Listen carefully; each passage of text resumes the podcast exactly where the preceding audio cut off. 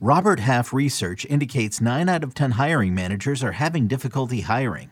If you have open roles, chances are you're feeling this too. That's why you need Robert Half. Our specialized recruiting professionals engage with our proprietary AI to connect businesses of all sizes with highly skilled talent in finance and accounting, technology, marketing and creative, legal, and administrative and customer support. At Robert Half, we know talent. Visit RobertHalf.com today. Only two and a half weeks left. Let's help set those lineups on Fantasy Baseball today in five.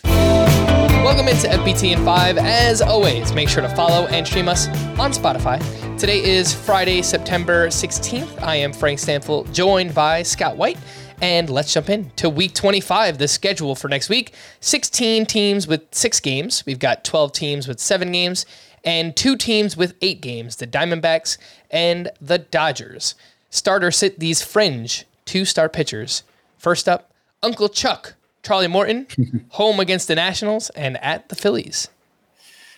I think it's a yes. He's been shaky lately, giving up the most home runs he ever has this year by far.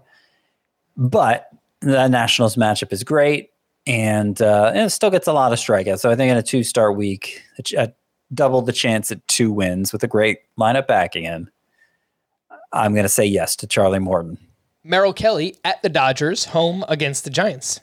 Really tough matchups. And he also has gotten burned by the long ball lately. A lot of home runs being hit in September this year. Still, I think uh, going deep into games, the quality of Merrill Kelly's season demands that you keep him in there for a two start week. Drew Rasmussen, home against the Astros and the Blue Jays. Tough matchups, but I'm going to lean yes. Luis Garcia of the Astros quietly has an ERA over four now, but he's going up against the Rays and the Orioles. Now, I might shy away from him if his matchups were tough because, you know, as you point out, hasn't actually had that great of a season. But at Tampa Bay, at Baltimore, that those are good matchups. So, to say yes to Luis Garcia as well. Cal Quantrill has pitched quite well in the second half, and he's going up against the Twins and at the Rangers. Yeah, he's succeeded dating back to the second half of last year, and for reasons I can't I can't tell what makes Cal Quantrill good. It doesn't it doesn't look like he should be this good. I I'm still scared of starting him in anything other than points leagues. Adam Wainwright at the Padres and at the Dodgers. He's been shaky lately as well. A lot of hits given up, and those are tough matchups. So I'm going to leave Wainwright for the points leagues as well. And lastly, Kyle Gibson versus the Blue Jays and versus the Braves. I'll take a pass on that one. Okay, two start pitchers that you can add and stream for next week are whom? So Nick Lodolo's still out there in a quarter of leagues. Uh, we've been hyping him a lot lately. Great schedule down the stretch. Back to back 11 strikeout efforts. He gets the Red Sox, he gets the Brewers. I think he's pretty much must start for this week. Ross Stripling may still be out there for you. He's coming off six straight quality starts. The match was a little tougher at Philadelphia at Tampa Bay, but you know, not not so tough that you wouldn't start him. Drew Smyly's got amazing matchups at Miami, at Pittsburgh. He has been on a roll lately. Um, if I can find the number here, Drew Smyly in his past eight starts as a 223 ERA, and and four of those eight starts, he's gone six innings or more. So very good play with ma- matchups that favorable. And uh, a couple more here. Jose Suarez is going against the Mariners and the Twins. Those matchups are so so. I would probably just leave him for points leagues. So kind of a deeper sleeper pick there. He's he's rostered in only through 33% of leagues. And, and Dean Kremer's in the same boat.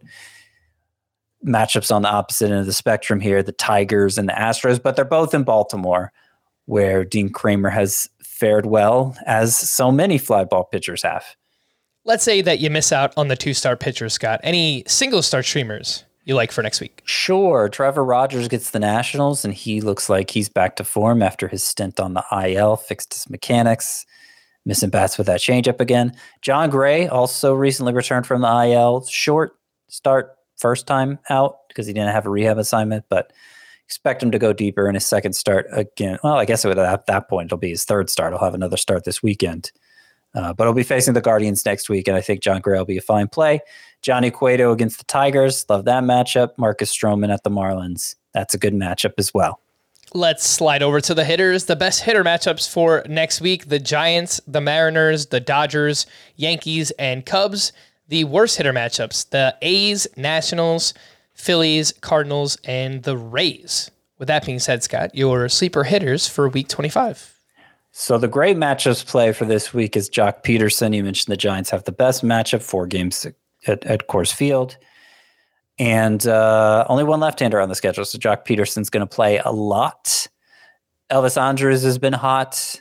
Got a three-game series against the Tigers this week. I think you stick with him. Ke'Bryan Hayes has been heating up and has been especially good against lefties this year. Has three of those on the schedule. Also a four-game series against the Cubs staff. That's good for him. Isiah Kiner Falefa has been about as hot as he can be, uh, which isn't saying much, of course, but it, it gives you some speed and uh, terrific matchups this week. The Yankees' fourth best hitter matchups, as you pointed out. Wil Myers has been playing a lot and has been pretty hot himself, and has a three-game series at Coors Field. So if you're you're digging deep for a hitter, I think he's a fine choice. My favorite among those rostered in less than 80% of leagues, though, are actually Oscar Gonzalez and Gunnar Henderson. The matchups are nothing special for either one, but I just think they're the two most under rostered hitters right now, and I'd be remiss not to mention them for this segment because of that. For more extensive fantasy baseball coverage, listen to the Fantasy Baseball Today podcast on Spotify, Apple Podcast, Stitcher, your smart speakers, or anywhere else podcasts are found. And thanks for listening to Fantasy Baseball Today in 5. We'll be back again tomorrow morning. Bye bye.